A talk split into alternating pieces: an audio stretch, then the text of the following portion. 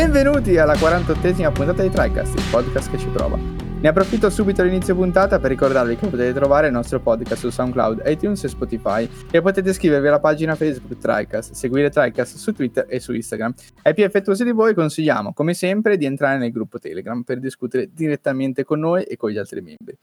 Ma bando alle ciance, io sono Eric, il conduttore fagotto di cucina di questa trasmissione e mancano 117 giorni, questo countdown va sempre più in basso.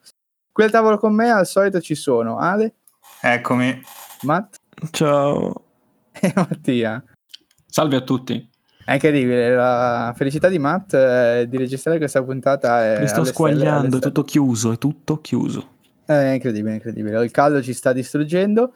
Allora iniziamo subito. In realtà riprendiamo un po' col ciclo normale, visto che praticamente sono 6 anni che non pubblichiamo una puntata decente. Decente nel senso di normale, di next. E quindi riprendiamo in realtà con l'angolo delle news. Dopo il periodo super caldo delle 3 arriva la prima news forte. Forte vedremo, sì, però diciamo che non cambia tanto le carte in tavola. Comunque parliamo di Nintendo Switch Lite, annunciata oggi nel pomeriggio, oggi giorno di registrazione, mentre voi ascoltate la puntata domenica, quindi oggi mercoledì. Nintendo Switch Lite, allora, prima di aprire i dibattiti se ci è piaciuta, non ci è piaciuta, diciamo esattamente cos'è Nintendo Switch Lite. Sostanzialmente si confermano i rumor che giravano da ormai mesi riguardo una versione di Switch non tanto depotenziata dal punto di vista, diciamo, hardware, ma depotenziata dal punto di vista di funzionalità. E infatti così è stato. Sostanzialmente una Switch dallo schermo ridotto, 5.5 pollici invece di 6.2, della stessa risoluzione però, quindi sempre 720p, senza Joy-Con staccabili, di conseguenza i Joy-Con sono completamente fissati all'interno dello chassis della console.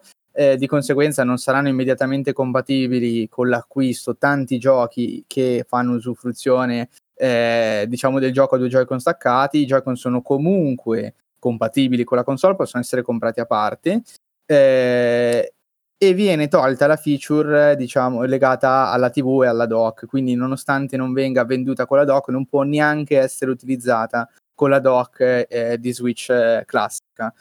Tra le altre cose, possiamo notare... Vero, sì, non ho ben capito perché, sinceramente, probabilmente... Un po' piccola per la dock.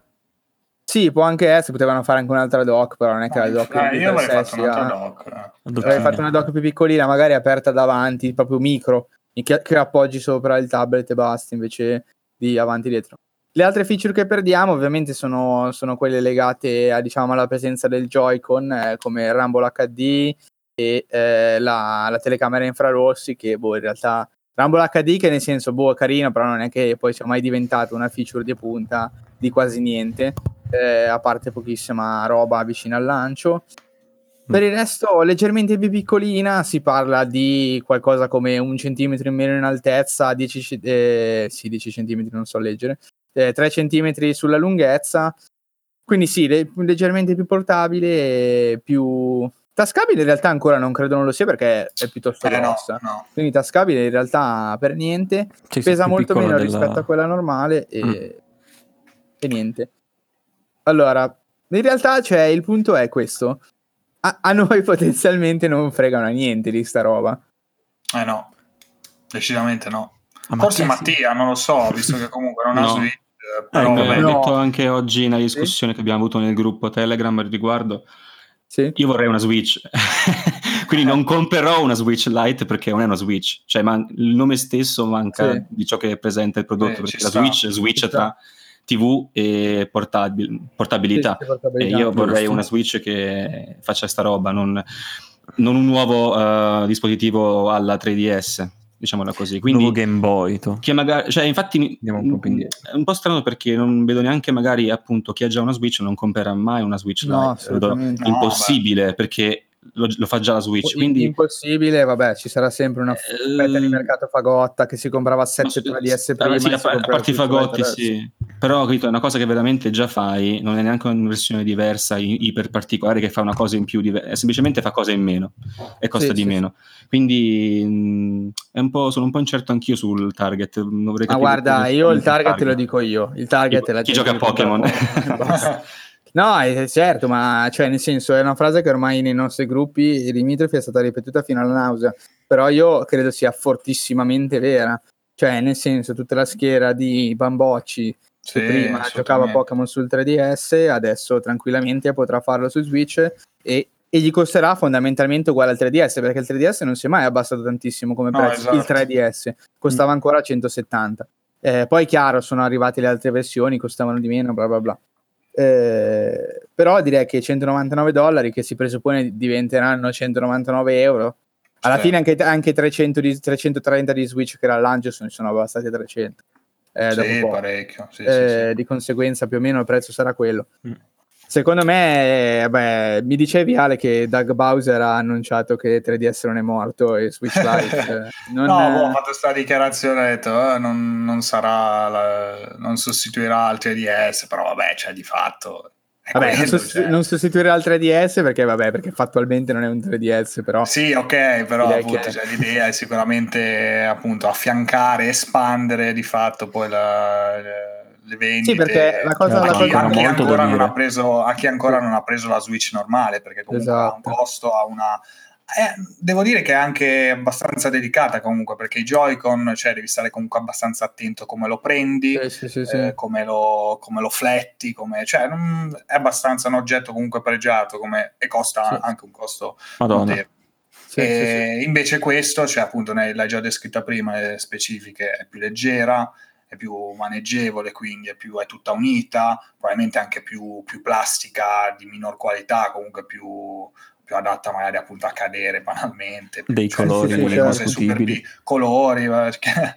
E poi appunto il fatto che non abbia i Joy-Con, che sia comunque anche un po' più piccolo, cioè tutto insomma a migliorare la portabilità, farla diventare come anche una PS Vita, cioè esatto, anche quello. In pratica chi vuole giocare giochi per la Switch e gli interessa solo la portabilità è sua. Sì, guarda, io sinceramente lo trovo un ragionamento corretto, ma secondo me veramente il vero target di questa console, cioè non dico è il bambino di 3 anni, ma comunque il bambinetto, il ragazzino, cioè nel senso quello che si fa comprare la console ovviamente sempre dai genitori, e i genitori scelgono la console perché non la rompa in 2 giorni. Esatto, ma infatti subito sotto secondo me c'è quello che ho detto io. Ma infatti i dati poi delle console vendute di Switch davano maggiori acquirenti tra i 18 e 35, 23. Sì, comunque percepito come un dispositivo di un certo tipo. Questa invece vuole essere quella che ti vende ancora, magari riesce a venderti qualcosa ai ragazzini, che ormai diciamo che è più facile che abbiano una PlayStation 4 con Fortnite o con invece la comprano i 70enni, penso. Qui sì, come operazione sembra abbastanza simile anche al vecchio 2DS che fecero, comunque molto cheap, che non si poteva neanche chiudere, quindi neanche la forma conchiglia. Però effettivamente, come diceva anche prima Mattia, qua ci sono delle mancanze più pesanti rispetto al 2DS, dove praticamente mancava il 3D, che di fatto era più estetica che altro, se ne va a vedere, perché veramente i giochi che guadagnavano qualcosa a livello di 3D sono pochi, poi ci sono, però sono pochi.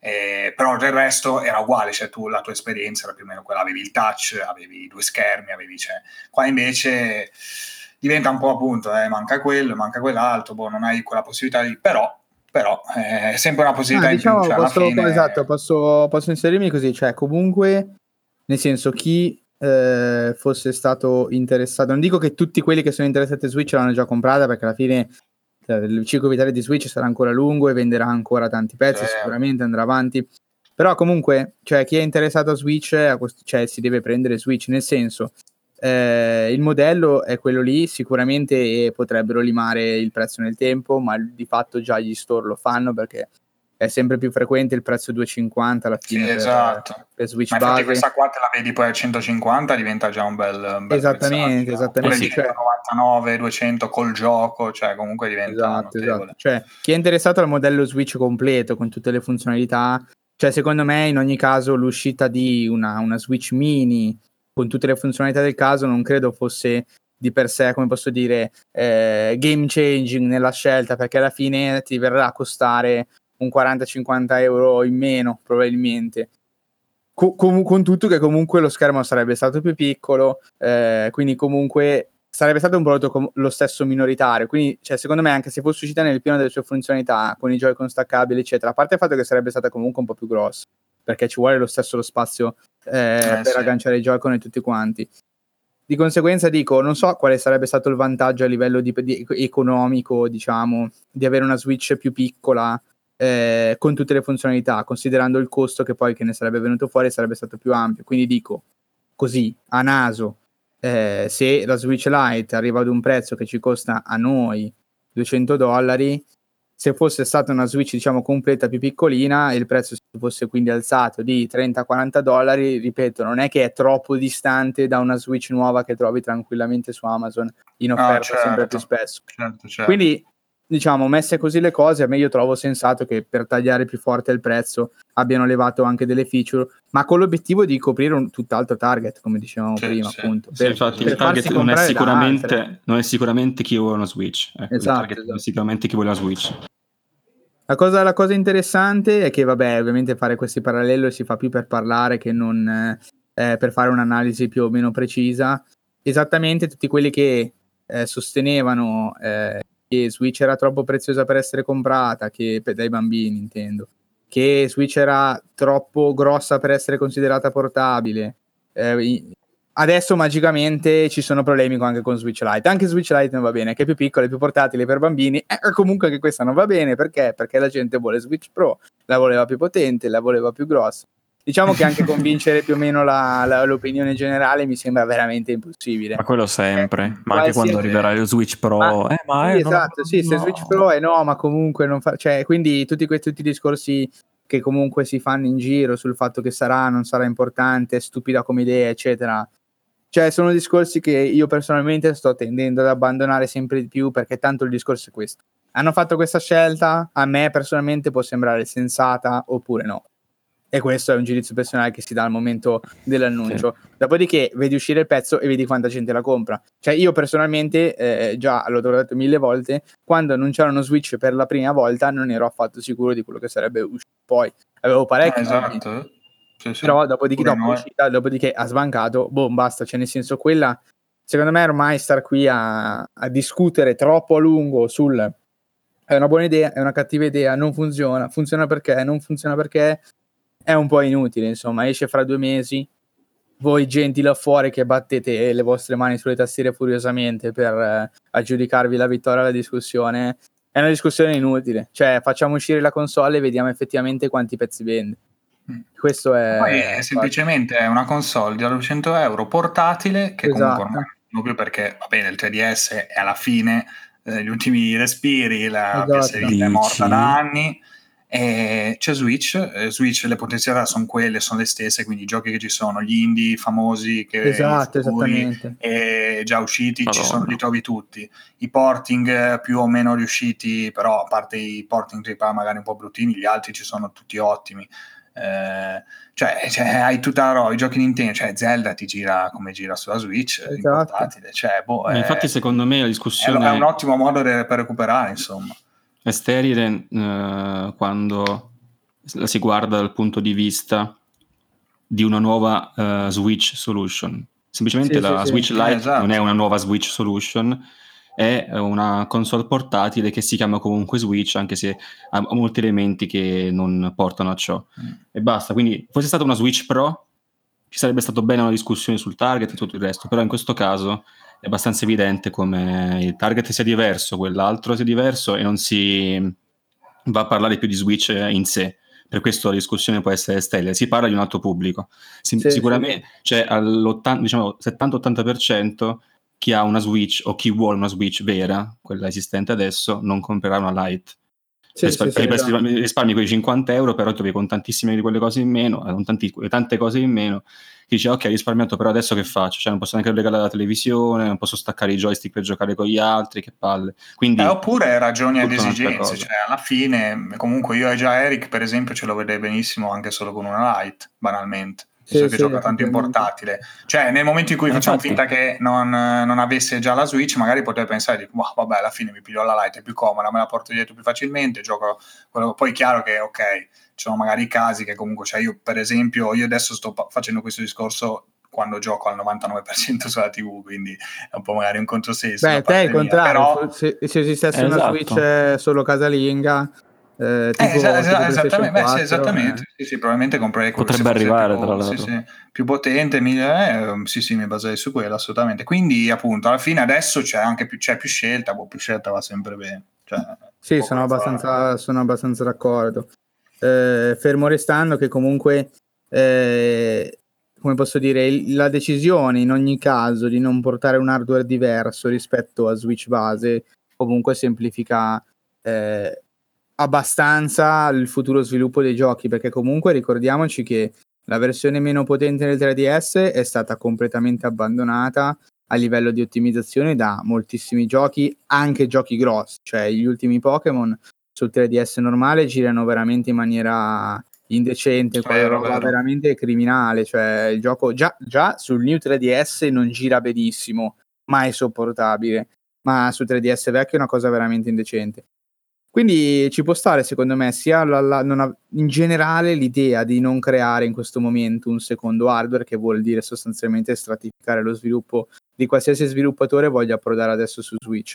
Switch è ancora in enorme crescita, secondo me conviene anche dal lato sviluppatori mantenere una sola Switch, perché poi di fatto sarà così, no? Cioè nel senso, dal lato sviluppatore io non penso cambi praticamente niente, il gioco uscirà da entrambe le parti e girerà in maniera pressoché identica, e questo secondo me mantiene le porte aperte, diversamente magari da quello che è successo con PlayStation 4 Pro e One X, che comunque hanno introdotto un secondo livello, tante paure dal punto di vista diciamo degli acquirenti, che avevano, tra chi aveva già la console vecchia, che aveva paura che non passando la nuova si sarebbe trovato spaesato e perso nelle ottimizzazioni eccetera, tra chi appunto diceva che le vecchie sarebbero morte e niente. Quindi quello che semplicemente secondo me è una buona idea, quello di mantenere lo stesso hardware è una buona idea, perché portare una Switch meno potente, cioè dichiarare guardate che questa è una Switch meno potente, avrebbe automaticamente attivato la domanda ma allora i vecchi giochi usciranno bene, i nuovi giochi, quelli più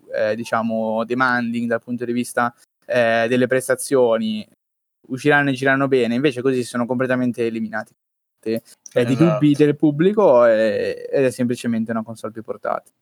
Poi finalmente tutti i titoli sviluppati, cioè sono, comunque adesso non c'è più divisione tra console portatile e console fissa come c'è stata per anni, ma si concentrano di fatto tutti su Switch, ed è, è meglio così, assolutamente, cioè, tutti i vari titoli, il successo del 3DS, poi tutte queste serie comunque, infatti stanno piano piano arrivando tutte su Switch, adesso non ultimo appunto Pokémon, Fire Emblem, tutte le prossime nuove uscite sono ottime, ecco.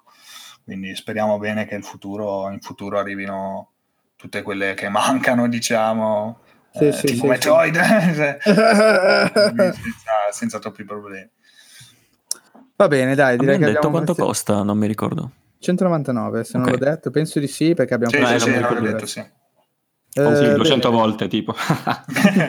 Va bene, mi sembra che abbiamo detto tutto il dicibile su Switch Lite. Alla fine in realtà non hanno, c'era questo piccolo dibattito, poi veramente andiamo avanti sul fatto che non avessero ho spiegato esattamente quali siano l'hardware supportato all'interno, cioè supportato l'hardware montato all'interno. Siccome la batteria è leggermente più grossa, si parla del fatto che potrebbe essere una versione diciamo revisionata e meglio ottimizzata, non dal punto di vista della potenza ma dei consumi del Tegra, che già è presente in Switch. Vedremo, credo che sia un argomento comunque poco influente e dato solamente magari ai più appassionati di tecnologia, cui piace diciamo essere aggiornato su questo tipo di vicende. Detto secondo me è una 1050 Ti. Sì, posso confermare tutte, è proprio una 1050 Ti, sì. C'era meglio del PC di Mattia. Esatto. È proprio per questo, l'ho detto. In un piccolo spazio abitale. Esatto. Ma l'hanno fatto apposta, cioè hanno visto il tuo computer, hanno visto che non giochi e hanno cercato di pacchettizzare quel quanto che bastava per essere un filo più potente al tuo PC. E comunque non lo comprerò. Va bene, dai. Andiamo avanti. Cominceremo a Luca, nell'offerta di Luca imperdibile, 150 euro. Gli ruberemo il portafoglio e gliela compreremo. Assolutamente. Allora, adesso invece, passando avanti, portiamo, in realtà penso che non abbiamo mai portato un argomento al di fuori dei videogiochi, o sbaglio? E invece... Beh, io portai Ready Player One. Esatto. Cioè, almeno sempre vero, in ambito gioco, intrattenimento. L'ambito videoludico è sempre presente, però è vero. Quindi per la seconda volta in tutto TriCast annuncio un argomento che non è strettamente legato ai videogiochi ed è Matt che ci parla di... Me, parliamo di me, esatto. Parliamo di Matt che parla di Bloodborne Cardboard Game. Esatto.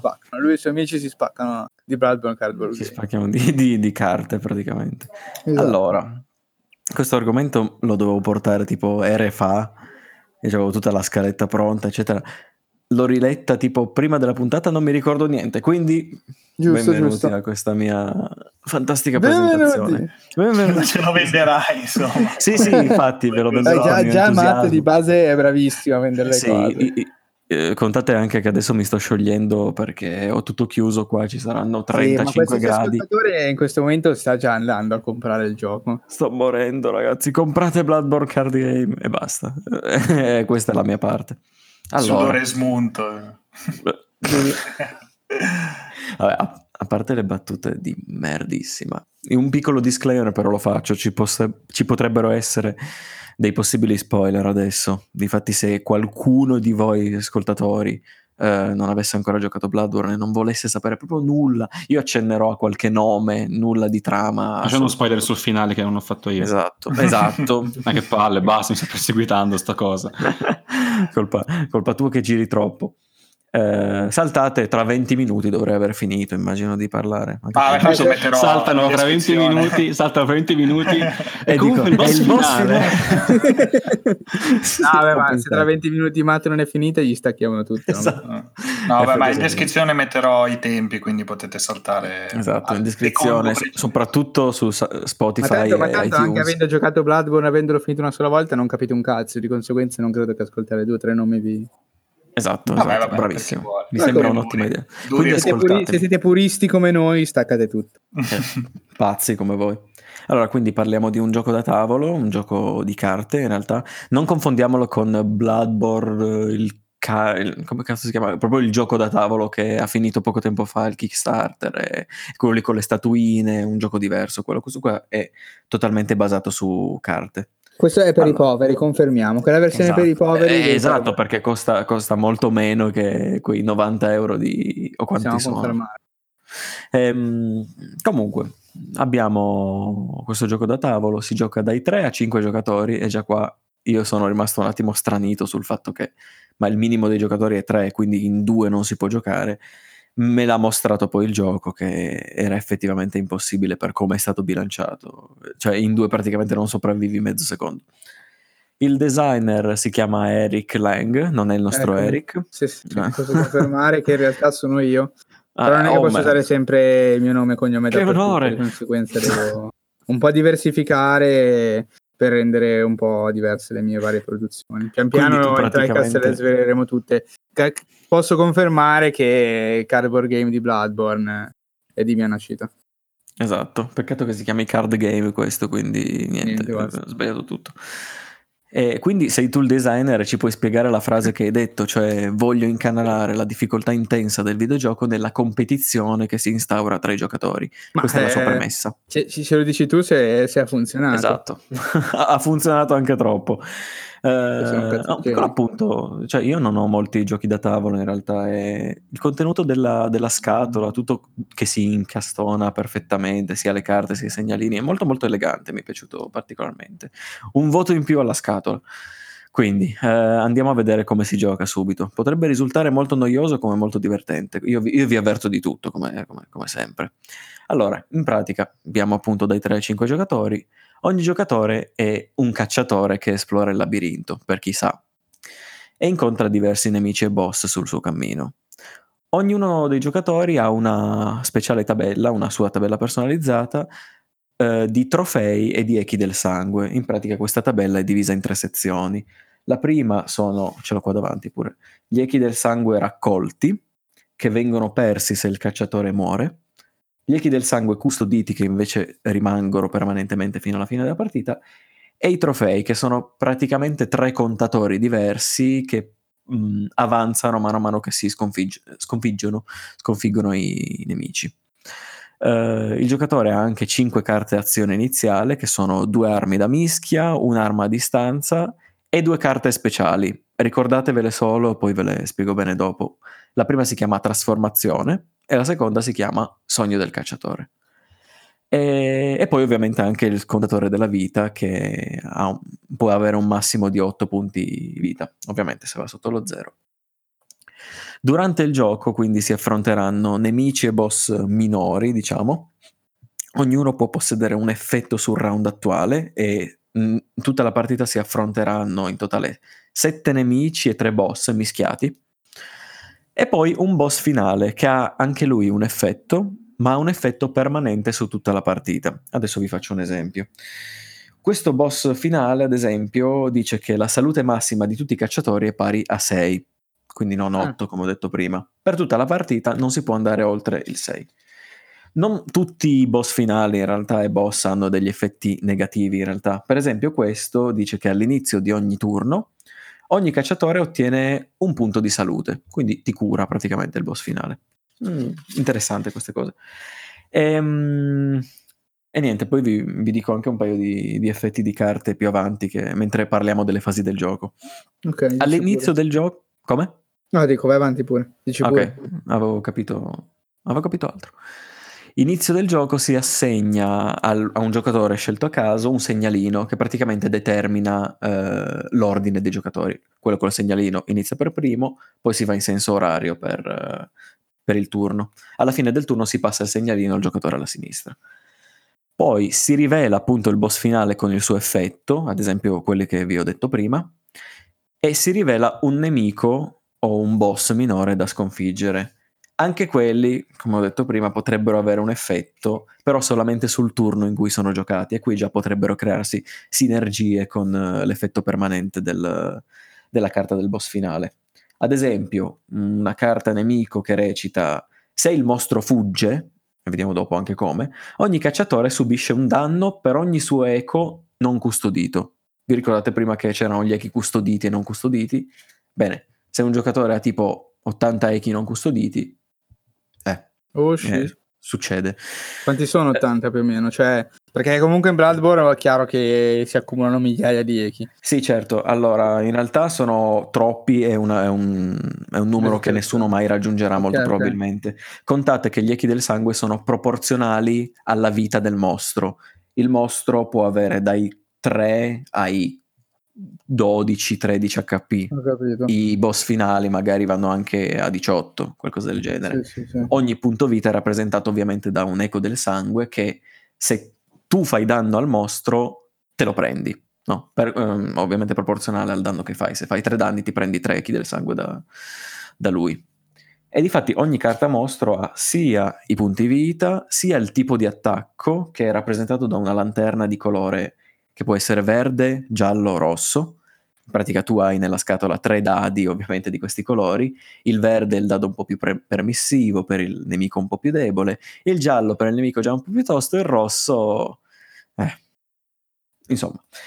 E ognuno di questi dadi... Non si passa col rosso. Che poi adesso vi racconto anche aneddoti assurdi, del tipo che ogni dado ha in almeno una delle sue facce il numero 0, quindi è possibile che il nemico faccia anche 0 danni. Però mano a mano che il colore diventa più cattivo, diciamo così, hai dei numeri molto più elevati, tipo nel dado rosso mi pare che ci sia addirittura una faccia col numero 4, che corrisponde a metà della tua vita, figurati. E poi ci sono anche i numeri con un più. Questi numeri col più ti dicono chiaramente: rilancia il dado e il numero che viene successivamente lo sommi a questo numero. Quindi se viene 1 più, rilanci il dado, viene 2, il mostro fa 3. Tutto ciò può scatenare una catena di più infinita. Ed è successo che un mostro ci abbia fatto tipo una ventina di danni così. Noi ce ne eravamo già andati, intanto che il mio amico continuava a tirare il dado. Noi vabbè, ciao, arrivederci. E niente, quella è proprio sfiga. Poi appunto ogni nemico ha, oltre alla thumbnail anche per visualizzare che tipo di mostro è, il titolo, l'effetto particolare, e il tipo di trofeo ottenuto se lo si sconfigge. Vi ricordate che ho parlato di quei tre tipi di trofei all'inizio? Sì. Praticamente ognuno di questi nemici può avere uno o più segnalini di un tipo di trofeo che vengono guadagnati dal giocatore che uccide il nemico o che aiuta a ucciderlo. Ad esempio, se in un turno giochiamo in tre e tutti e tre facciamo danno al nemico e l'ultimo di noi uccide il nemico, becchiamo tutti i trofei. Okay. Ora passiamo alle fasi del gioco. Io cercherò di simulare una specie di partita quando possibile, giusto per farvi capire appunto. Si svolge in una determinata successione di fasi che sono 8. All'inizio si sceglie, dopo aver rivelato il mostro sul campo, tutti i suoi effetti eccetera eccetera, ognuno dei giocatori sceglie la carta da giocare. La sceglie in segreto, nel senso che una volta scelta la mette coperta sul tavolo e dopo un countdown la si rivela tutti insieme. Ora, in questa fase qua non è vietato che i giocatori parlino tra di loro, però il manuale di istruzione ti esorta a non fare questo per rendere il tutto un po' più divertente, no? Per vedere cosa gli altri fanno. Si può quindi parlare, non parlare, oppure dire anche bugie, ovviamente, perché come ho citato all'inizio, il designer aveva questo obiettivo, cioè incanalare la difficoltà nella faida tra i giocatori. Sì, sì. Quindi io per esempio potrei dire sì, gioco questa carta così almeno riusciamo a ucciderlo in questo turno e non fugge, e invece ne gioco un'altra che è a mio vantaggio o a svantaggio di altri. Ricordiamoci niente, questo non l'ho detto. Vince il giocatore che ha il maggior numero di echi e trofei. Ecco, adesso un po' più di senso, perché non capivo perché dovresti. Esatto. Quindi scusami, è sia sì. Cooperativo che PvP, cioè combattiamo tra di noi ma insieme sì, contro. No, in realtà è full cooperativo, perché tu combatti contro un nemico comune, ma con alcune carte puoi ostacolare i giocatori. Ad esempio, sì, ognuno tira le fila, cioè vince solo uno, diciamo, cioè sì, vince collabori solo uno. Fino alla fine, però ne rimane uno. Esattamente. Esatto. Capito, quindi sì, figo, dai. Una delle carte che mi ricordo era tipo la Molotov, che è così, no, la Molotov è ritardata, anzi, che è così amata da un mio amico, che dice: se sei l'ultimo a giocare questa carta infliggi un danno a tutti i giocatori. No. Maledetto. Comunque, tornando alle fasi, quindi si sceglie la carta e la si rivela. Vi ricordate che all'inizio tra le carte che vi avevo detto ce n'era una che si chiamava trasformazione? Ecco, sì. Fa parte della seconda fase, cioè la seconda fase è proprio la trasformazione delle armi. Chi ha giocato la carta trasformazione praticamente ha visto tutte le altre carte dei giocatori e a quel punto, solo a quel punto, può scegliere una carta arma da giocare, a seconda di cosa hanno giocato gli altri. Vi faccio un esempio. La pistola del cacciatore ha un effetto istantaneo, quindi si risolve nella fase degli effetti istantanei, che sarà la 3. Spero che non sia troppo incasinato finora. Dice: se sei l'unico cacciatore a giocare alla pistola, infliggi danni immediatamente. Quindi puoi prendere subito un eco dal nemico, puoi subito fargli un danno, gliene rubi subito uno. Mettete che il nemico ha un danno, cioè ha solo più uno di vita, giocate questo, avete vinto voi praticamente, cioè avete preso voi l'ultimo pezzo di vita e il trofeo. Se però io ho usato la carta trasformazione e qualcuno dei miei compagni di viaggio, diciamo, ha giocato questa e io gioco la pistola del cacciatore, gli annullo l'effetto ovviamente e quindi non prende più nulla. Quindi la terza fase è appunto la risoluzione degli effetti istantanei. Ce ne sono altri, non me li ricordo in questo momento, comunque ce ne sono abbastanza vari, tipo anche solo recupera tot salute e basta e vai avanti. Poi comunque è un gioco piuttosto complesso, cioè nel senso ha sì, è un gioco di variabili abbastanza alta, esatto. All'interno delle proprie dinamiche, dei propri turni, diciamo, dei vari stage. Sì, perché è il classico gioco easy to learn, hard to master, ma neanche tanto su alcuni punti di vista, perché qua sfruttano tanto la casualità, ovviamente. Cioè se hai la carta in mano giusta, chiaro. Dici aspetta un po'. Però in realtà c'è anche un fattore di scelta che ne parlerò più approfonditamente dopo, ma per anticipare, in pratica sul campo hai delle carte scoperte che sono delle carte potenziamento. Tu le puoi acquisire e queste carte potenziamento sono tipo pari al numero di giocatori, qualcosa del genere mi pare, e tu le puoi acquisire in un determinato turno e quindi scegliere effettivamente quale carta fa meglio per te. Poi siamo rimasti alla terza fase, che è quella degli effetti istantanei. La quarta fase attacca ovviamente il mostro, che volevate attaccare voi giocatori, ovviamente no. Attacca il mostro, quindi c'è il lancio del dado infinito. L'onore del lancio del dado spetta al primo giocatore, quello col segnalino, quindi potete odiare una persona in particolare in quel momento. E questo è l'obiettivo poi di tutto il gioco, immagino. Sì, ma non solo per quello, anche per le cose che ti fanno, tipo le molotov ritardate e i blocchi di pistola, eccetera eccetera. Ci sono mille altre cose, ovviamente. Dopo che il nemico ha attaccato, se siete sopravvissuti potete attaccare, quindi i cacciatori che sono di nome, ripeto, sono sopravvissuti, attaccano in ordine, ovviamente, partendo dal giocatore col segnalino e andando in senso orario. I danni vengono calcolati appunto così, e la carta che viene giocata dal giocatore finisce nel cimitero, nella pila degli scarti, ecco. Questa pila degli scarti è ovviamente recuperabile in una delle fasi che tra poco vi illustro, ma se per esempio giocate contro questo boss, di cui non dirò il nome, che dice qualsiasi carta arma che infligga danni a questo boss viene rimossa dal gioco a fine del round, la salutate. È cattivissima questa arma. Perché... è bello tosto. Esatto, perché cioè questo boss, scusate, è cattivissimo. Difatti l'hanno controbilanciato mettendogli un po' meno vita, perché questa regola è veramente... stronza. Difatti l'unico modo che hai per recuperare quelle armi, quell'arma che hai buttato non puoi, ma dalle carte potenziamento potresti scegliertene un'altra in quel caso. L'unico modo che hai, praticamente. All'inizio ne hai 3 di armi, appunto, però ti servono tutte, diciamo. E poi dopo che si è attaccato il mostro, se il mostro sopravvive, se il mostro base in realtà sopravvive, fugge. I nemici base fuggono sempre, i boss invece no, ovviamente anche il boss finale non è che può fuggire, se no la partita non avrebbe molto senso. E me ne vado, proprio vai, ciao. Basta, cioè, vi carico. Mi gioco, mi sono andato. Il chierico belva che fugge. Lull. Ciò porta a dei malus, però, perché una delle cose che vi ho letto prima, forse se non mi ricordo male, è che se... un certo mostro potrebbe avere la clausola se fugge succede qualcosa, e quindi alcuni se fugge sono molto cattivi. Ad esempio, se fugge il giocatore con il minor numero di echi del sangue muore, così a caso, esatto. Ricorretelo presto, bastardi. Difatti voi la sapete questa regola, l'avete vista sulla carta mostro, è scritta lì, quindi uno che dice ma aspetta, io ho più echi di tutti, potrei sfruttare la cosa a mio vantaggio, e ammazzi magari qualcuno non giocando una carta in quel turno, no? certo, quindi fai il bastardo.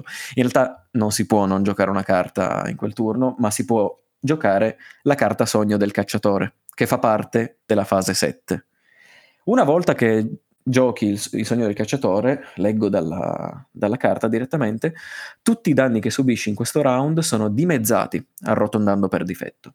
Quindi è anche un modo per scappare più o meno safe. Diciamo che se hai meno di 4 di vita diventa tosta la cosa da scappare, però puoi pregare, appunto, se il mostro ad esempio fa 7 danni, tu ne prendi 3, quindi sopravvivi e puoi andare al sogno del cacciatore nella settima fase. Cosa si fa al sogno del cacciatore? Anzitutto si recupera vita, vi fullate, e le carte scartate. Poi si depositano gli echi del sangue raccolti. Vi ricordate che all'inizio avevo detto che c'erano le 2 sezioni, quelli raccolti e quelli custoditi, no? L'unico modo per custodire permanentemente e non perdere mai quindi gli echi è andare al sogno del cacciatore. Ogni volta che infliggi un danno a un mostro e quindi prendi gli echi, oppure una carta ti dice prendi un eco dalla banca, diciamo così, li mettete in quella scheda lì in cui puoi perderli in qualsiasi momento. Solo al sogno del cacciatore. No, esatto, non ho capito una cosa, ma il sogno del cacciatore, cioè è il giocatore che decide, diciamo, se è fisso ad ogni turno, quindi ogni turno posso decidere se depositare o no quello che possego, diciamo, gli echi, oppure è attivabile solamente in certe condizioni, questo che non ho capito. Cioè no, è un turno fisso oppure no? Fa sempre parte della settima fase, quindi a ogni turno c'è il sogno del cacciatore. Chi ha giocato la carta può andarci. Tu hai sempre questa carta, non finisce mai nella pila degli scarti. Quindi sì, potresti giocare a ogni turno il sogno del cacciatore, però non prendi Eki. Ecco. No, chiaro, era solo per capire. Sì, okay. Se avevamo sempre la scelta, mi dici di sì, quindi ok. Sì. Difatti puoi fare anche 2 turni di fila a andare al sogno del cacciatore, perché magari sì. Vedi una carta potenziamento che ti interessa e allora la vai a prendere. Perché? Certo. Perché al sogno del cacciatore puoi prendere anche una carta potenziamento, oltre a poterla prendere se muori. Quindi se muori hai il piccolo contentino di...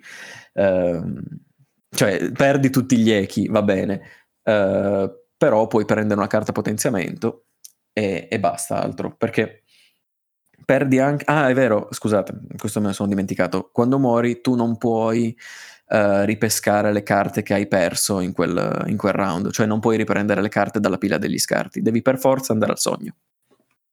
Dopo questa fase viene l'8ª, che è la rivelazione di un nuovo mostro, e poi loop, si continua così. Questo è il core del gioco, diciamo, e come ho detto prima, appunto, vince chi ha la somma di echi del sangue totali e trofei più alti. Adesso, ciò che rende divertente il gioco, non so se l'ho fatto trasparire abbastanza da questa parlata, è proprio la tensione che c'è tra i giocatori, la, chiamiamola complicità, il fatto che non tutti potrebbero dire la verità, che ci sono sempre chi gioca a suo vantaggio. Sì, c'è un po' di roleplay, diciamo così, cioè ognuno sceglie un po' roleplay. La potrebbe scegliere di fare collaborazione, però appunto fine ad un fine, quindi non si sa bene quando smette, quando fa il suo interesse. Quando probabilmente lo picchiano nella vita reale, smette probabilmente. E poi anche è bello anche come si creano le varie sinergie tra le carte. Alcune sono un po' fumose, a dire la verità, perché cioè quello che è scritto sulla carta è abbastanza chiaro, però adesso non mi viene in mente un esempio lampante, peccato, mea colpa, però ci siamo trovati in alcune situazioni in cui ma aspetta, questo vuol dire questo oppure questo, e ci siamo messi a discutere un attimo sul fatto che non era proprio chiarissimo. Diciamo che il 95% delle carte sono super chiare, ovviamente. Sì. C'è quel 5% che dici, ma aspetta, devo fare così o cos'ha? E poi alcune sinergie che si vengono a creare, dici, ma... quando ad esempio ce n'è una che ti fa fare il doppio del danno se hai poca vita, no? E poi in quel turno lì ti dice un'altra carta, quando fai questo danno sommaci 2 punti. Allora dici, sommo prima di moltiplicare o moltiplico e poi sommo? Nascono sti casini, insomma. Vabbè, basta un po' regolarsi poi alla fine. Basta scegliere magari un'opzione e vedere se è sensata. Esatto, sì, anche perché appunto nella seconda opzione probabilmente è super OP. Non l'ho fatto, sono stato sempre bravo. Poi ovviamente c'è la casualità, gli effetti dei mostri e delle armi che sono molto particolari, alcune l'ho detto credo 30 volte, questo basta.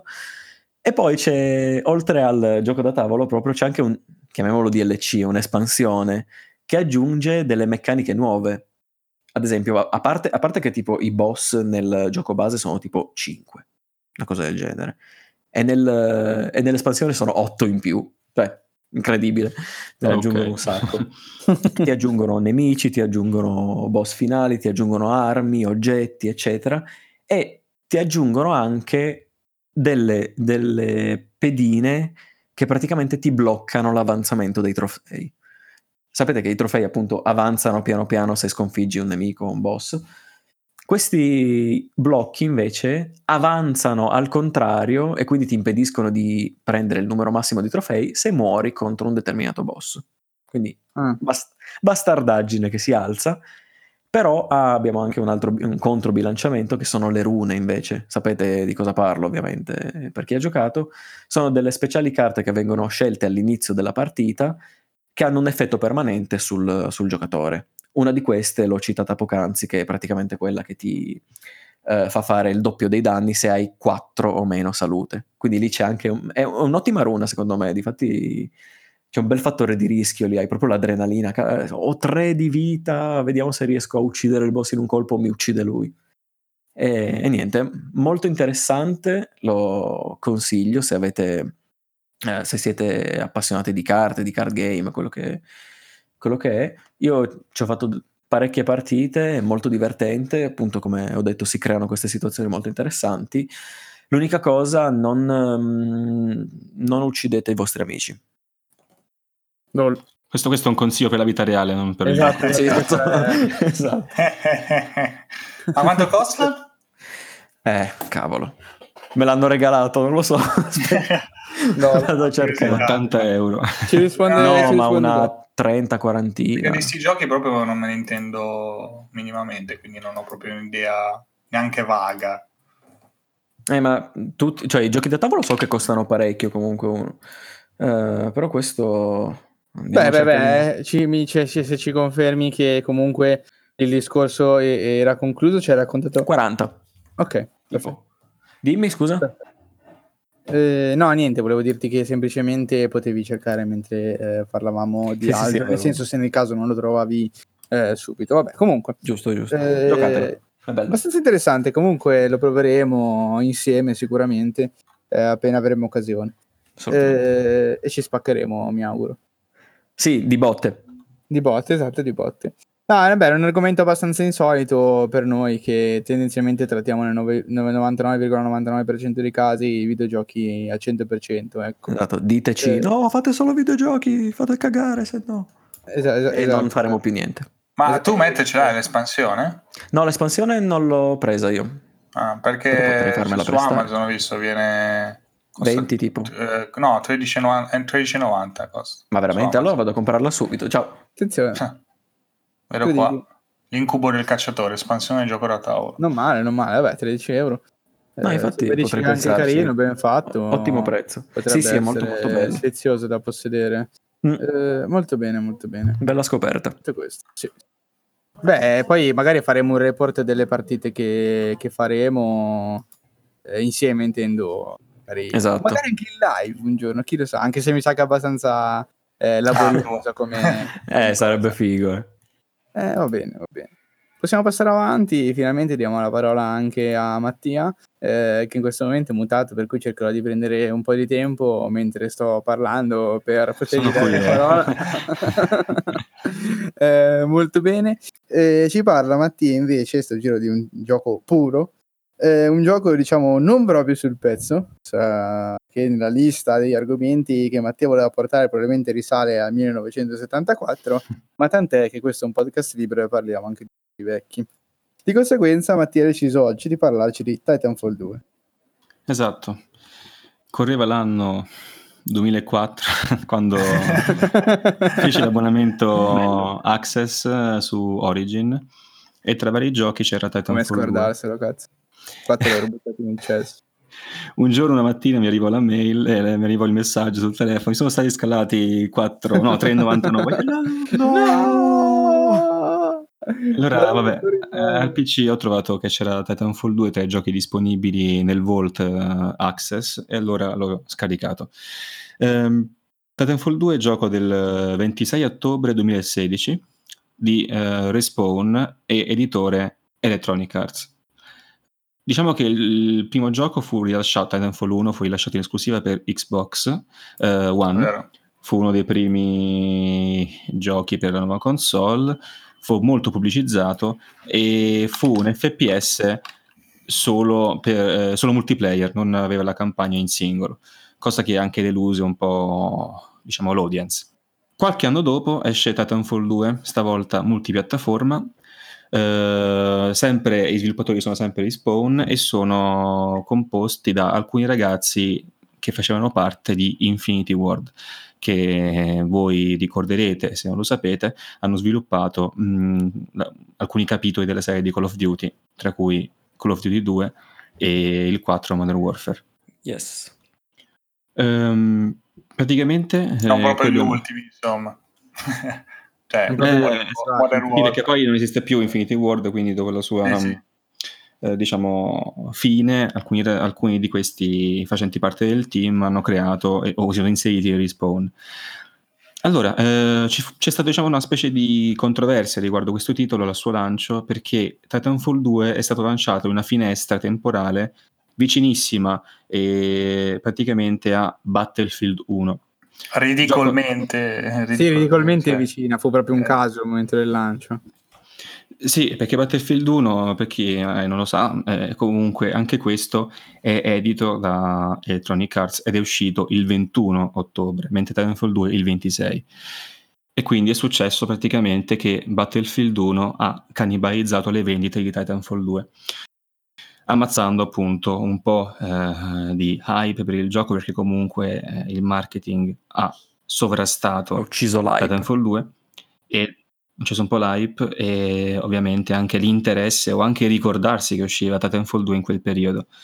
Sono le solite mosse senza apparente senso di Electronic Arts. Io non so se c'è una vera strategia dietro questa finestra di lancio, non dovrebbe essere. Si parlava in realtà del fatto che lanciando due titoli avrebbe dato più, come posso dire, più difficoltà a Call of Duty di trovare uno spazio all'interno del mercato, perché Electronic Arts, lanciando due FPS comunque diversi, avrebbe probabilmente con due titoli cercato di mangiare un po' di margine ad Activision su Call of Duty mossa... che usciva anche lui in quel periodo, se non ricordo male. Praticamente una mossa un po' mezza suicida, perché comunque hanno ammazzato un po' un gioco per dare un po' fastidio all'altro, e comunque alla fine è Call of Duty, quindi no, infatti, puoi sforzare, però si diceva, mi raccomando, non sto dicendo che sia questa la motivazione, si diceva appunto che poteva essere questa la motivazione, cioè usare entrambi i titoli per capitalizzare più di quanto potesse fare invece Call of Duty, ecco, per controbilanciare in questo modo. Sì, comunque anch'io confermo, cioè per me è una scelta molto strana. Sì, per approfondimenti guardatevi la teoria dei giochi su Google. Va bene, e andiamo avanti. Comunque, parlando del gioco vero e proprio, Titanfall 2 è un FPS, si capisce anche perché gli sviluppatori sono quelli che hanno creato i Call of Duty, e stavolta, a differenza del primo capitolo, anche la campagna in single player, una secondo me bellissima campagna, e infatti secondo molti, coloro che l'hanno giocato e l'hanno comunque per la stragrande maggioranza apprezzato, Titanfall 2 è un grande FPS che riporta finalmente una campagna in single player degna di questo nome in questo ambito di giochi, dove ormai le campagne o si somigliano un po' tutte, oppure sono su bassi livelli anche di scrittura e di resa. Sì, ne ho sentito non parlare, ci sono più. Parlare in molto bene. Casi. Ah, è vero, hai ragione anche. In alcuni casi neanche esistono più. In quei casi neanche nel primo, infatti, Black Ops 4. Sì, anche se il gioco stesso secondo me suggerisce tante opzioni, tante possibilità per una storia. Strano che hanno veramente puntato solo multiplayer per il primo, ma va a essere per i motivi, magari per la fretta di lanciare un gioco e così via. Certo. Diciamo, io concordo in particolare con un critico che è presente su YouTube, che ho citato anche altre volte, ogni tanto metto suoi video nel gruppo Telegram, che è Reisevic. Lui praticamente dice che già nell'introduzione del filmato iniziale di Titanfall 2, solo nel titolo di apertura Titanfall 2, si vede già più creatività di tanti giochi single player FPS messi insieme nelle loro campagne. Praticamente appare il titolo Titanfall 2 e prima del 2 c'è una specie di slash dritto, non è una sbarra in diagonale, ma è dritto, che separa il nome dal numero, e si crea pian piano, perché in realtà questa sbarra verticale sarebbe semplicemente il fumo di discesa di un Titan, che sono questi robot che vengono pilotati dai piloti, che sono dei particolari soldati con abilità speciali. Possono essere un po' accostati ai soliti soldati potenziati o anche a quell'immaginario lì, diciamo. E già questa scena, anche quando l'ho vista, mi sono impressionato, perché è veramente cinematografica come il filmato che ne segue, e sono d'accordo con questo critico nel dire che appunto già in questa scelta apparentemente semplice si vede come Respawn si sia impegnata a creare una campagna di impatto. Il gioco nella sua storia si concentra nel far comprendere qual è il rapporto tra il pilota e il mech che sta utilizzando, perché il mech stesso, il robot stesso, come lo si vuol chiamare, non ha una coscienza vera e propria, ma qualcosa che si avvicina, quindi parla, dialoga col pilota, è presente come personaggio, ci si riferisce al robot come a un tuo pari, a un lui, quindi si crea un rapporto fra appunto il giocatore e questo mezzo che è all'interno del gioco, che non è per niente scontato, potevano trattare in tantissimi altri modi, ma invece hanno veramente ben reso nel gioco, dando addirittura delle opzioni di dialogo quando ci vai a parlare. E praticamente tu ti trovi, che ne so, a correre per un corridoio mentre il robot è lontano, perché il gioco a volte alterna situazioni in cui sei solo tu e situazioni in cui sei insieme appunto al mech, che puoi decidere se utilizzare o meno. A volte quando sei da solo, separato da lui, ti dà delle opzioni di dialogo in corsa, nel senso che c'è un timer che sta scadendo e tu devi premere, che ne so, o X o Z, se stai giocando con la tastiera, per rispondere una cosa o un'altra, e non c'è un tono, semplicemente ci sono due frasi diverse che poi verranno espanse nel dialogo, e tu decidi qual è la frase che diresti in quella situazione. Non va a modificare niente però questa scelta di dialogo. No, semplicemente cambiano i dialoghi, cambiano le cose che vengono dette, ma non è alla, appunto, dai light che ti perdi il 50% del gioco se cambi dialogo, però è interessante, cioè mostra comunque una volontà di dare qualcosina in più alla campagna, che non sia per una cosa buttata lì, perché alla fine sono interessanti anche le interazioni, sono parte delle cutscene, sono parte del gameplay, e si è visto poche volte un FPS che tu mentre stai giocando sparando puoi decidere se dire una cosa o un'altra a un tuo compagno, che sia un mech o un soldato, e quindi queste sono quelle piccole cose che comunque danno quel flavor in più alla campagna. Quindi creatività nella presentazione, nelle cutscene, i dialoghi sono di buon livello, è interessante vedere che piega prende tutta la storia, e devo dire che alla fine si crea veramente una connessione tra il giocatore e il mech, che nel gioco si chiama BT, e impari, diciamo, col tempo anche BTs. Oh mamma, allora facciamo i collegamenti con Death Stranding. E diciamo che anche verso la fine del gioco appunto impari ad apprezzarlo, poi sono i momenti un po' feels, quindi è una campagna veramente ben congegnata, ma non solo, quindi per la storia è abbastanza emozionale. Quindi lo sconsiglierei anche dei figli i figli robot. Fuori in puntata però siete pessimi.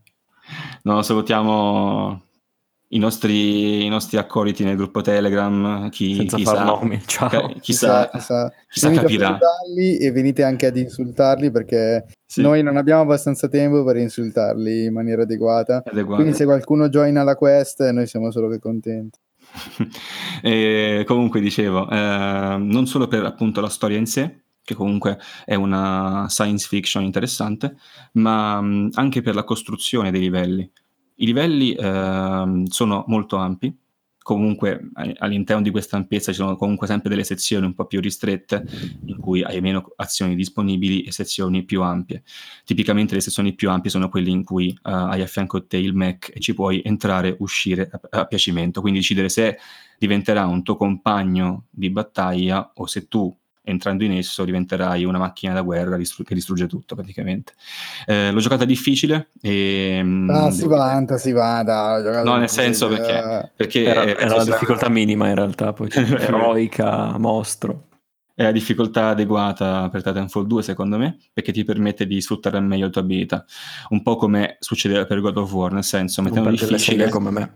Esatto.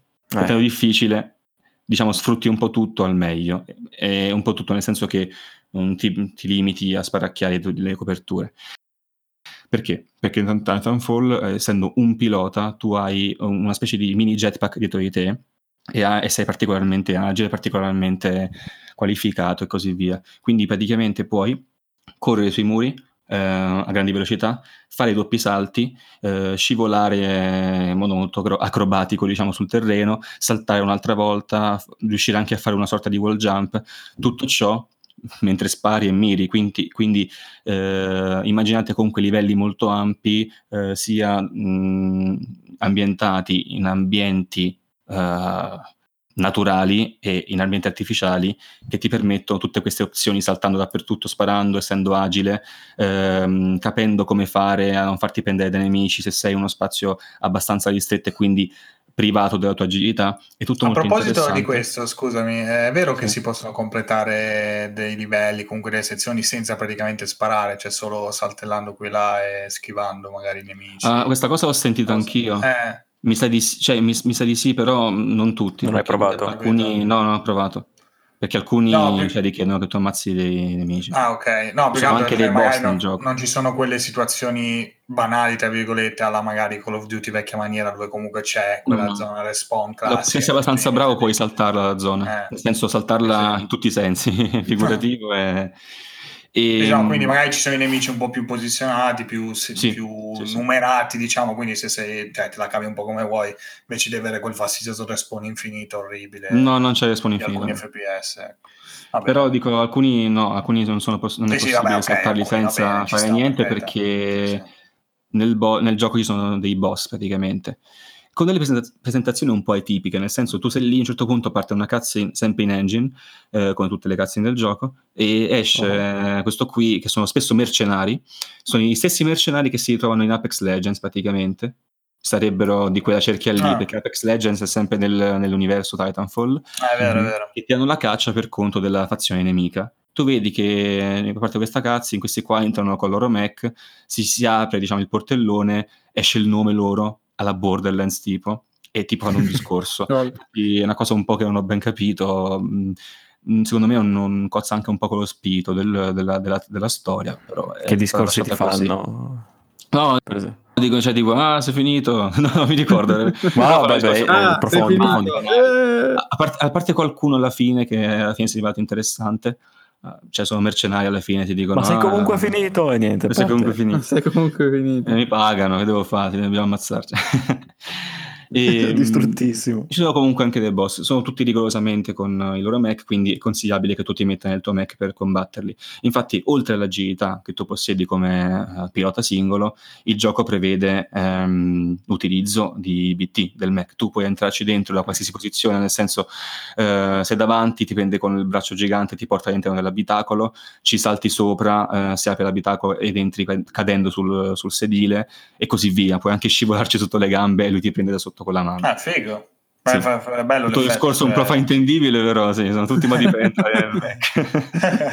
No, ma dico, è bello l'effetto, cioè comunque qualsiasi momento fluido. Sì, no, perché è tutto integrato, quindi è molto bello, molto cinematico all'interno dell'esperienza in single player.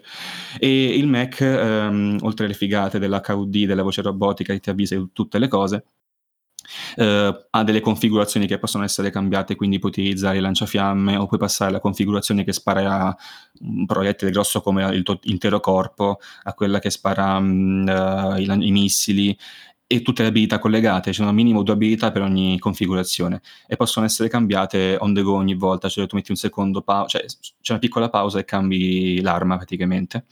E questo aggiunge molta varietà e profondità al combattimento, perché tu, a seconda anche del boss, decidi quale configurazione metterti: quella con la spada, che posso diventare anche invisibile, teletrasportarmi, o uso quella del fuoco, che posso praticamente buttare della benzina, diciamo, della benzina sul terreno, e dar fuoco a tutto. E questo rende possibile anche una certa rigiocabilità del gioco. Dicevo, libertà di movimento è interessante anche perché all'inizio c'è un livello tutorial molto figo, dove c'è una specie di sfida che ricorda quella di Call of Duty 4 nel poligono di tiro, dove devi fare il miglior tempo possibile saltando e sparando dappertutto, che mi ha tenuto lì una buona oretta e mezzo, 2 ore, a cercare di fare il punteggio migliore. Sono arrivato tipo quarto, non mi ricordo, c'è una specie di leaderboard da una parte con la classifica, e tu vedi dove sei arrivato. A un certo punto vedi gente che fa cose assurde, però è utile perché, e faccio un collegamento con God of War un'altra volta, come il tutorial di God of War, quello diciamo mascherato, in cui combatti con quel primo gruppo di nemici, come quello ti insegna ad essere perfetto nel combattimento, almeno nel sapere tutto ciò che devi fare, anche questo tutorial di agilità e meccanica FPS ti insegna tutto ciò che serve sapere per giocare, a parte l'interazione col Mac, che poi viene spiegata in un secondo tutorial, però secondo me è ugualmente divertente / interessante da giocare. Bene, quindi abbiamo detto una campagna molto valida, una scrittura altrettanto valida, livelli...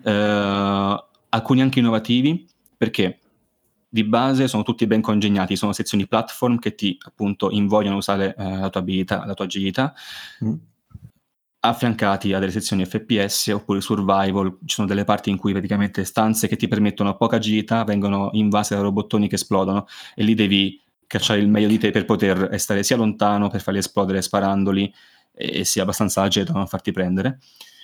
È un livello molto particolare che non voglio spoilerare perché è molto bello scoprirlo da soli, che diciamola così sovrappone due livelli di gioco in un unico livello. Tu puoi scegliere su che livello essere in qualche modo e la scelta del livello in cui essere ti porta a diversi nemici e possibilità di avanzamento. E quando lo giochi... questo. No. Diciamo che sono due livelli in uno che ti permettono diverse possibilità e nemici e tu puoi scegliere quale fare e poi è necessario poi cambiare da uno all'altro a seconda di ciò che devi fare. Multidimensionale. Quando lo giochi ti esplode il cervello perché è bellissimo da giocare. Infatti ero contentissimo in quel livello perché l'ho finito con il sorriso sulle labbra perché veramente è bello da giocare. Una bellissima idea e anche in questo si vede l'abilità ti rispondi di concepire gli FPS, soprattutto per quanto riguarda la componente in singolo, e spero di vedere idee del genere anche in altri FPS che ormai incominciano a stagnare su un certo... si adagiano. Invece Respawn dimostrano, nonostante... però dai, Wolfenstein sono fighi, Doom, è vero. Wolfenstein hanno preso la scia only single player, super game, però sì, anche gameplay molto diverso effettivamente, cioè se vai a vedere poi gameplay siamo un po' di un'altra pasta, diciamo, proprio come stile, ecco. Però sono...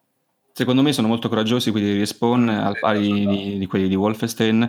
Quelli di Wolfenstein portano una perfezione in un certo tipo di genere di sparatutto, in un certo filone portano a un'eccellenza in quel genere.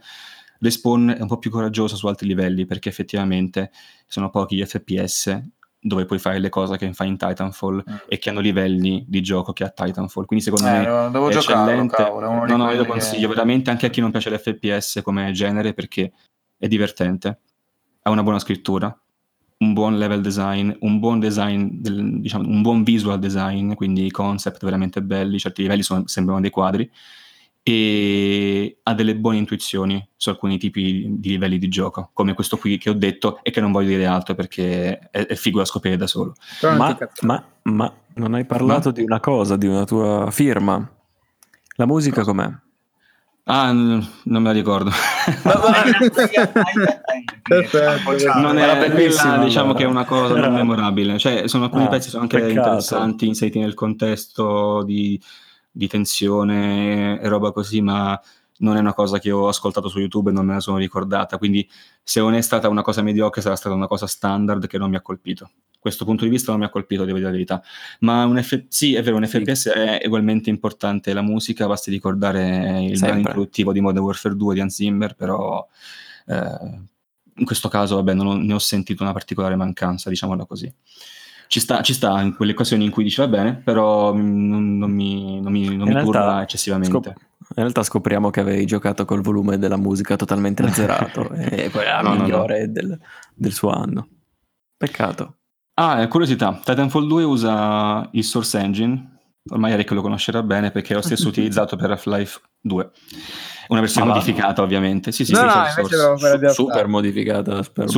Abbastanza modificata. Comunque sì. Diversi non anni sarà il 2. Sarà il Source 2, ma è il Source. Sì, appunto. Esattamente quello di Half-Life 2. Bene. Interessante notizia. Il multiplayer è ugualmente divertente. Immaginate un multiplayer in cui queste possibilità di movimento e la possibilità di utilizzare mech tuoi da chiamare dall'alto. Quindi potete immaginare che veramente può essere molto... ti può infognare, può infognarti.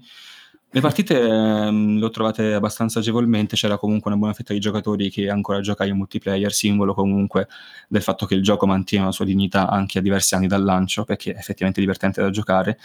Ci sono stati però altri giochi nel frattempo, esami, quindi... ho abbandonato presto il multiplayer, ma non per demeriti di questo, ma più che altro per un mio allontanamento dal gioco in generale, perché ho avuto altre cose da giocare, così via. Però ho sperimentato le potenzialità, è davvero molto divertente, e ci sono momenti che ricorderò con piacere, come far cadere un tuo Titan su un Titan avversario e distruggerlo, oppure andare a cavalcioni su un Titan avversario, staccargli la batteria, venire catapultati fuori e vedere questo qui esplodere da lontano, oppure correre sui muri, utilizzare il rampino per buttarsi dentro le finestre, sparare a tutti quelli che trovi intorno a te, tutto in una frazione di secondo.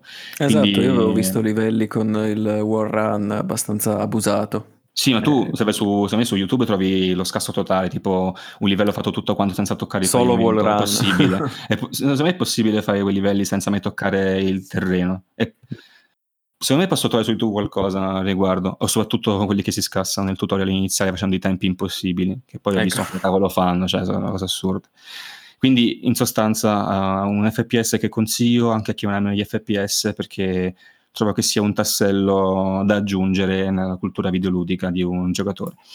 Bello, quindi ampiamente promosso Titanfall 2, e anche per questo che ho una buona fiducia in Respawn per il titolo che doveva arrivare di Star Wars, anche se siamo su un action, non più un FPS, sì. Però confido nella loro abilità nel mettersi in gioco, di avere buone idee. C'è sempre maledetta EA sopra, come il corvo, l'uccellaccio del malaugurio, però che possiamo farci? Preghiamo. Tristissimo, questa chiusura veramente devastante, di chiusura verso il futuro. Vera e devastante. Va bene. No, interessante, tra l'altro è uno dei pochi FPS che ispira anche me in generale. Un giorno, quando darò altri 4 euro per il Basic, magari proverò il primo. È vero, ai tempi non c'era ancora il Basic quando lo giocai. Va bene. Adesso invece andiamo in chiusura con l'ultimo argomento della puntata, che diamo in mano ad Ale, che ci porta in gioco anche questo, che ormai doveva essere portato da tipo 1000 anni. Sì, ormai ma noi non ce ne frega niente, lo sapete. Ma noi non frega niente, perché noi perdiamo 3 mesi a fare puntate atipiche, quindi la lista che 3 mesi prima era super sul pezzo arriva esattamente uguale 3 mesi. Di conseguenza, cosa ci porta oggi Ale? Detroit Become Human. Nel frattempo letteralmente il gioco ha fatto in tempo ad uscire anche per PC. Esatto. Difatti 3 mesi fa non era proprio sul pezzo. Esatto. Vai pure.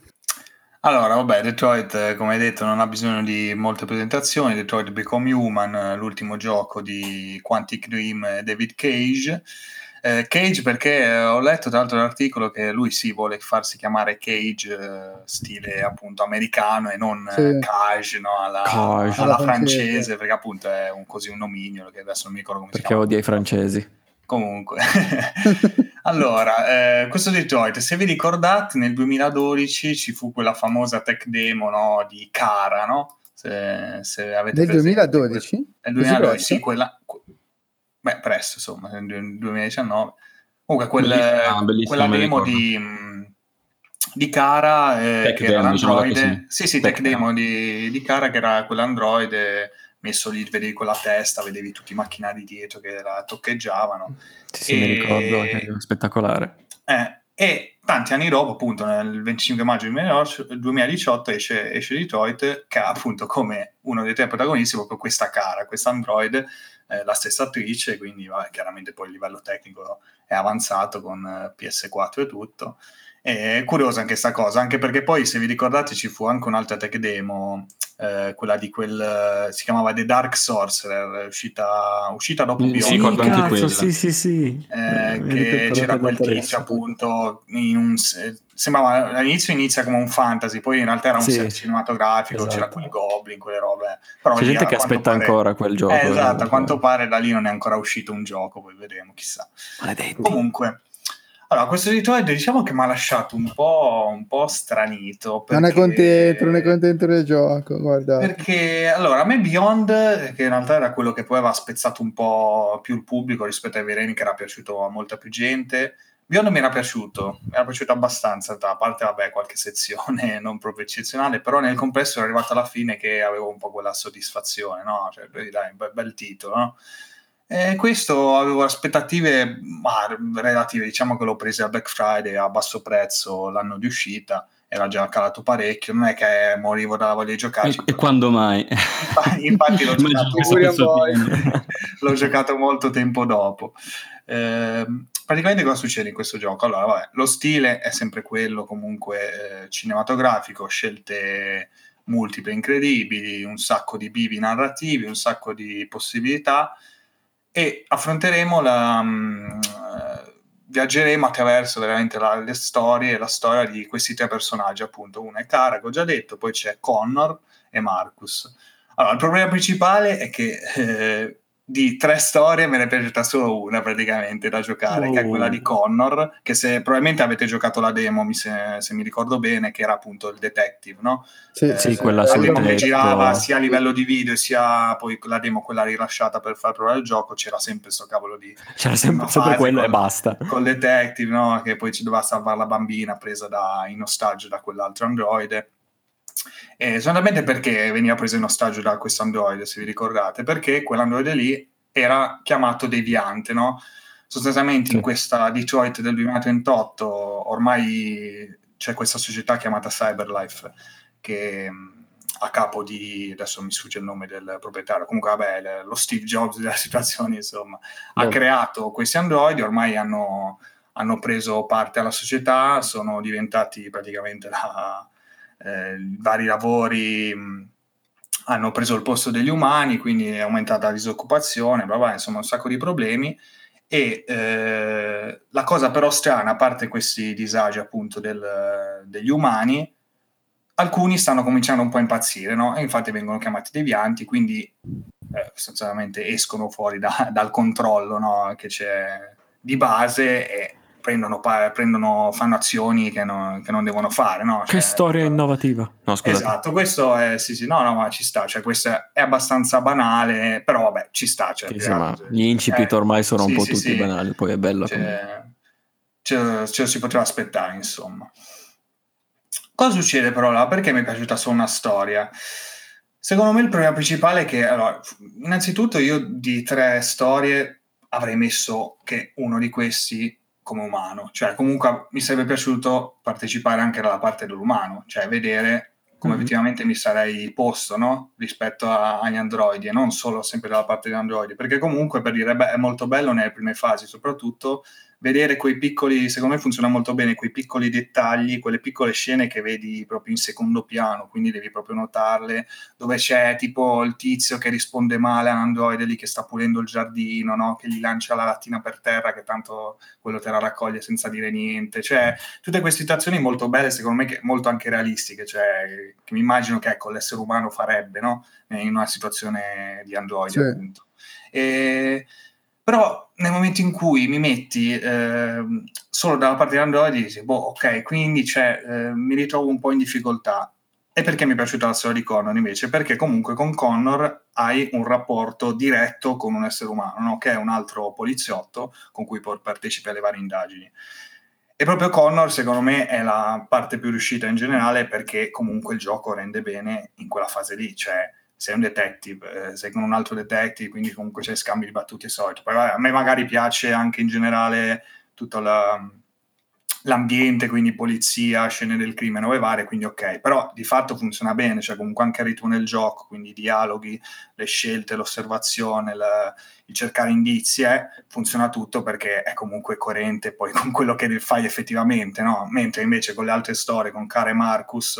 adesso vabbè, non è che vi sto tanto a spiegare cosa succede, cosa fa, però di fatto, cioè, Marcus è un po' quello figo in cui dovresti fare le cose d'azione, però il gioco non è d'azione, infatti a volte sei lì che con le braccia proprio che sono cadute per terra e dici, ok, ma cioè, sta roba è da giocare, non è da vedere il filmatino che faccio la esegulazione, cioè, quindi rende malissimo. Cara, sì, è un po'... diciamo più classico, cioè ok, fai delle cose, però non è che di fatto non hai quella risposta, sì, poi c'è una bambina che ti segue con te, quindi diciamo che dovresti... Fai cose, vedi i posti, parli con la gente. dovresti stringere un rapporto con lei, però è talmente, cioè c'è la classica fuga, no? Quindi fuggi, vai in certi luoghi, incontri certi personaggi, però è talmente tutto banale, cioè personaggio veramente che vedi da lontano, che sai che farà quella cosa e incredibilmente poi la fa, cioè... sono quelle situazioni troppo banali, infatti appunto non mi sono piaciute. L'unica cosa che mi è piaciuta comunque molto, al di là delle storie brutte appunto, comunque lato tecnico c'è anche di Cara e Marcus, c'erano delle scene effettivamente molto ben riuscite, tipo ce n'è una in particolare di Marcus in una discarica che è molto, molto bella da giocare, secondo me dà un bel effetto, ecco. Peccato, ecco, non avete giocato, quindi non è che potete avere tanti video, esatto. Però no, sono fatte molto bene, cioè a livello scenografico, a livello tecnico, ripeto, fatto molto bene. Puntarono molto su quello, immagino che se non fanno però veramente, cioè, tornando al discorso del gameplay, appunto, dispiace che poi mi sono ritrovato troppe volte, secondo me, a pensare, però l'avresti potuto giocare sta cosa invece di scegliere di premere due tasti. Forse mi è un po' pesato in generale, così mi sono forse stufato un po' di questi giochi dove effettivamente non hai il controllo, ecco, del personaggio, perché poi vai a vedere, c'è Uncharted 4, no?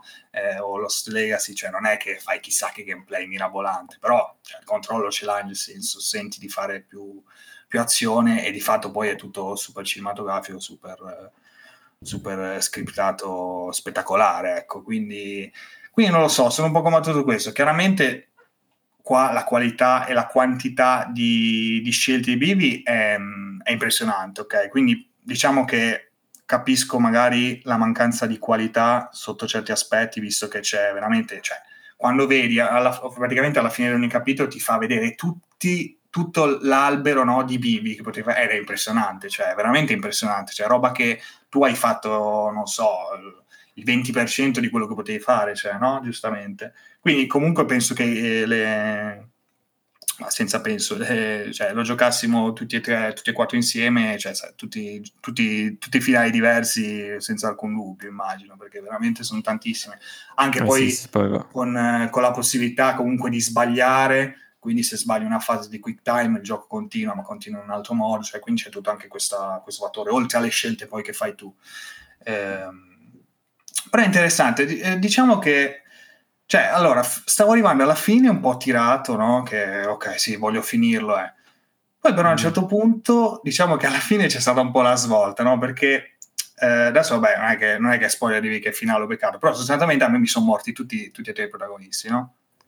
Diciamo che non sono arrivato a una vera conclusione. Infatti, secondo me, anche il gioco è abbastanza breve. Secondo me, rispetto a Beyond ed Heavy Rain, ho sentito quasi l'idea di fartelo rigiocare più, cioè anche al singolo giocatore, cioè darti più la cosa di ma rigiocatelo, che secondo me magari scopri cose in più di quelle che hai dall'inizio, o puoi partire da un punto? No, puoi partire dai capitoli, puoi fare sì, okay. Sì, puoi ripartire, ok. Non ho provato personalmente, però sì, c'era poi la scelta dei capitoli alla fine, quindi sì, si può sicuramente, cioè senza dubbio. Però ecco, lì mi è venuta la curiosità, perché di fatto avevo alcune domande a cui non sono riuscito poi a trovare risposta. Quindi mi è venuto questa idea qua, che mi sarebbe piaciuto, ecco, infatti rigiocarmela, no? Prima di parlarne, però poi alla fine poi non ho avuto molta voglia, ma anche perché non ho voglia, perché di fatto 2/3 del gioco non è che mi facciano impazzire, ecco. Certo. Però secondo me può essere interessante, ecco, vorrei approfondire. Soprattutto una cosa anche molto carina, secondo me, è la schermata principale, dove ci sta praticamente un androide che ti parla. E... No, non è Cara, scusa. Giusto per... No, quella non è Cara, no. È uguale. È un'altra. Sembra, ma non è. Che ti parla, ti dice tipo bentornato, bevare, no? E però ogni tanto dice qualcosa di strano, cioè è molto interessante, avanzi nel gioco, cambia un po' l'atteggiamento, è molto figo quello, è veramente una cosa che mi ha colpito. A volte dice via scam tu, e tu dici ma... Però guarda, adesso hanno dato sul Plus, quindi secondo me una giocata è d'obbligo.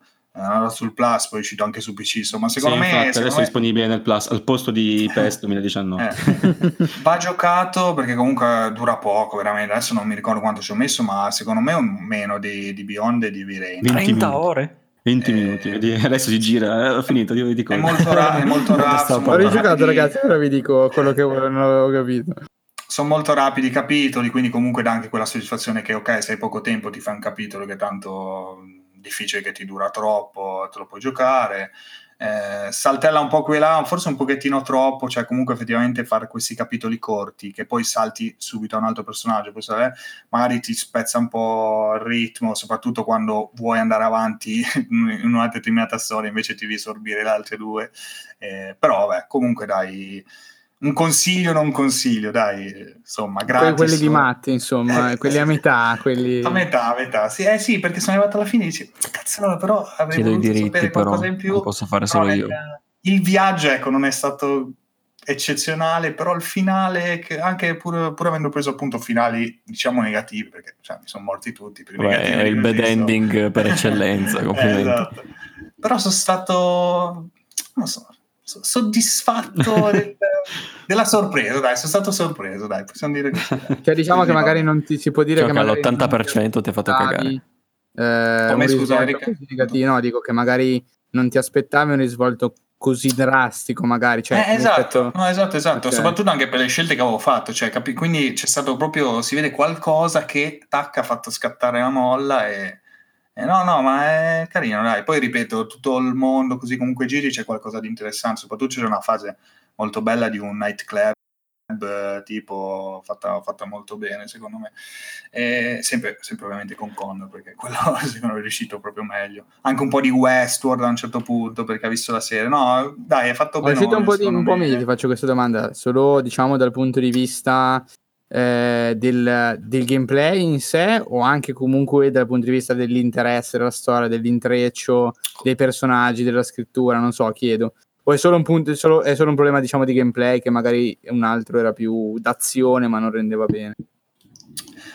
Ma scusa, non ho capito l'inizio della domanda. No, nel senso, tu mi dici, no, che solo una delle tre storie ti è piaciuta, giusto? Sì. E io ti dico, è un problema poi, diciamo, di narrazione, di storia, di scrittura, oppure è un problema proprio di gameplay, nel senso ci sono alcuni personaggi che proprio non funzionano, cioè proprio dal punto di vista, non so, proprio del gameplay, cioè sì, a parte il gameplay, a parte proprio sono proprio le storie che non mi sono piaciute, cioè non mi piacevano i personaggi, non mi piaceva l'evoluzione che prendevano, cioè non mi piaceva niente, proprio troppo, alcune cose proprio, sai, quelle cose troppo velocizzate, cioè che in un attimo succede di tutto ma senza alcun motivo, cioè non c'è quella costruzione, cosa che invece in Connor c'è tutto più costruito, proprio assolutamente bene. Ma anche proprio, cioè, il fatto che, per esempio, Connor, no, essendo perché poi ci sono le varie tipologie di androidi, no? Connor è uno super avanzato che appunto ha la capacità di fare il detective, no? Quindi giustamente. Però il modo in cui si comporta è molto più android, no? Più freddo, più calcolatore, quindi ti dà proprio l'impressione di essere android. Gli altri due invece sono molto sono più umanizzati, no? Quindi anche sta cosa, cioè, che poi magari era anche l'idea, cioè ci sta l'idea di David Cage di darti questa impressione, però appunto ti ritrovi che, cioè, sei un androide però stai facendo robe semplicissime, ci sono quelle situazioni banalissime, no? Invece con Connor fai le figate, cioè è un po' come quella situazione da come si chiamava, mi sfugge, il detective di Heavy Rain, no? Che avevi lui, facevi tutte le figate con gli occhiali, con le robe. È un po' quella situazione lì, con la differenza che però poi il rapporto del padre col bambino era ben riuscito, aveva delle scene interessanti, qua invece non riesce proprio, cioè non riesce proprio. Scusate. Quindi dai, ho detto abbastanza. Comunque promosso, in generale, da giocare. Dai, ci sta da giocare, alla fine è una bella esperienza. Magari giocatelo con qualcuno, sarebbe interessante. che vi dice, no, continuano che poi migliora. Sì. Esatto. Con qualcuno che vi guarda. Il sostegno morale. No, dai. No, comunque dai, adesso veramente, gratis sul Plus, cioè, giocatelo. Se volete giocare a un gioco bello, Quantic Dream, giocatevi Fahrenheit. Sicuramente. No, è pazzia quel gioco. Però era bello. Va bene. Allora direi che in realtà anche tre giochi promossi, incredibile, solitamente invece non ne proviamo neanche mezzo, è una puntata proprio tipica. Tre giochi promossi. Comunque alla fine l'abbiamo visto abbastanza interessato, che solitamente invece si esprime in maniera completamente apatica rispetto al suo vero sentimento verso il gioco. Piace sempre questi grandi pensieri. Esatto. Va bene, come al solito ci fa piacere se siete arrivati fino a qua. In realtà, se avete ascoltato le puntate 3, questa sembrerà incredibilmente corta, perché siamo tornati alla durata, diciamo, classica dell'oretta e mezza. E niente, quando ci vediamo non lo sappiamo, vi facciamo sapere nei prossimi giorni. Ciao. Vi chiamiamo un attimo a casina per posso confermare con la lista di tutti gli ascoltatori. Voi che ascoltate su Spotify, noi ormai vi abbiamo già rubato il numero di telefono. Sappiamo dove siete. E preparatevi a grosse sorprese. Oh shit! Tra cui vedrai che sarà in vacanza. Esatto. Esatto. Vi ricordo, ultimo messaggio del cavolo, vi ricordo che il gruppo Telegram è in descrizione, la puntata di SoundCloud, vero, vero. E il link è anche su Facebook. È ovunque, ovunque. Sì, tra l'altro, ecco, una cosa, visto che hai detto sta cosa, mi è venuta in mente. Ecco. Su, andare in descrizione dall'app di SoundCloud è un po' scomodo, però se tappate, se andate su impostazioni, vabbè, un po' che dovete aprire un po' di tendine, è un po' scomodo, però in descrizione comunque trovate tutto, trovate anche i tempi degli argomenti, su. Yes. Quindi forniti da Ale, che si ascolta tutto 20 volte. Sì, sì. Ma è vero. Controllo qualità. Esatto. Va bene, ciao a tutti. Ciao a tutti, buonanotte. Ciao. Buonanotte. Cosa stai dicendo? Buonanotte. Che sono ascoltare alle 7 di mattina. Buonanotte. Buona cena, ragazzi.